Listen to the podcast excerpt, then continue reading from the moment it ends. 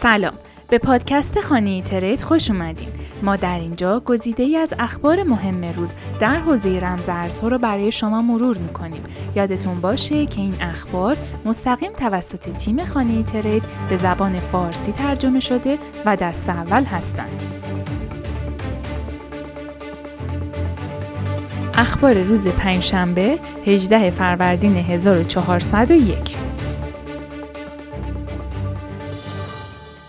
رئیس جمهور ایالات متحده جو بایدن قصد دارد دو نامزد برای عضویت در کمیسیون بورس اوراق بهادار آمریکا با حزبهای سیاسی مختلف معرفی کند.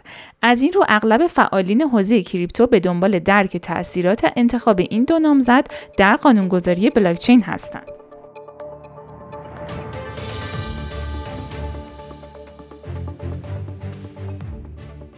آیا روسیه از ارزهای دیجیتال برای دور زدن تحریم ها استفاده می کند؟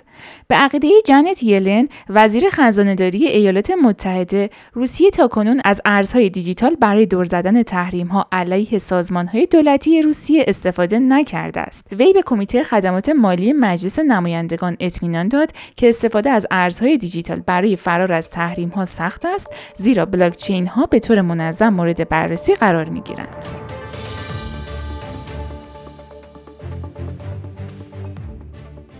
شرکت متا غول رسانه های اجتماعی در حال برنامه ریزی برای معرفی توکن جدید خود به نام مدیرعامل این شرکت مارک زاکربرگ هستند و همچنین خدمات وامدهی ارز دیجیتال به اپلیکیشن های تحت مالکیت خود می باشد که ممکن است شامل فیسبوک، واتساپ، اینستاگرام، فیسبوک مسنجر شود. این ارز مجازی که Zuck Bucks نام دارد با هدف استفاده در متاورس معرفی شده است.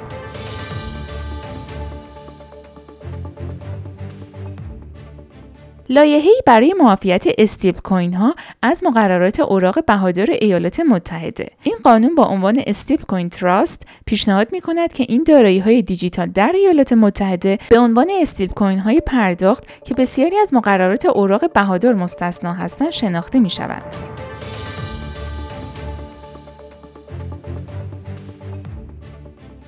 تعداد گروه های حامی صنعت کریپتو رو به افزایش است. 17 صرافی ارز دیجیتال، شرکت و انجمنهای صنعتی در سراسر جهان تأسیس شد و توسط شرکت نظارت بر بازار ارزهای دیجیتال سالیداس لبز رهبری می شود و اعلام کردند که 13 عضو جدید به آنها ملحق شدند. عضویت همه شرکت کنندگان صنعت در سازمان ائتلاف یکپارچگی بازار کریپتو آزاد است.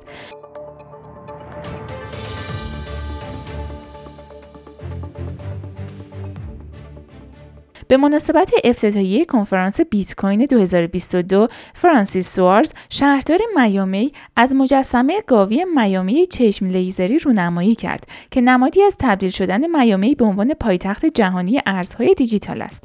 این مجسمه یک گاو نر رباتیک 3000 پوندی است که به همان شکل گاو پولساز وال استریت ساخته شده است.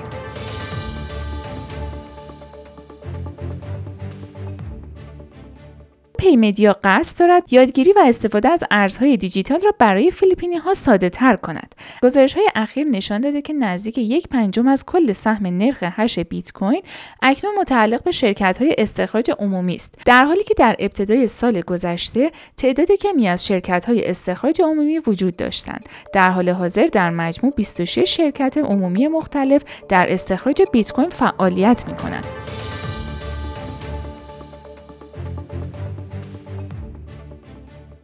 گاوهای بیت کوین باید برای مرحله صعود موشکی تا سال 2024 صبر کنند. بیت کوین با عملکرد خود در سال گذشته تحلیلگران را شگفت زده کرده است. زیرا سقف مورد انتظار در ماهای اخیر 2021 بسیار کمتر از حد انتظار بود.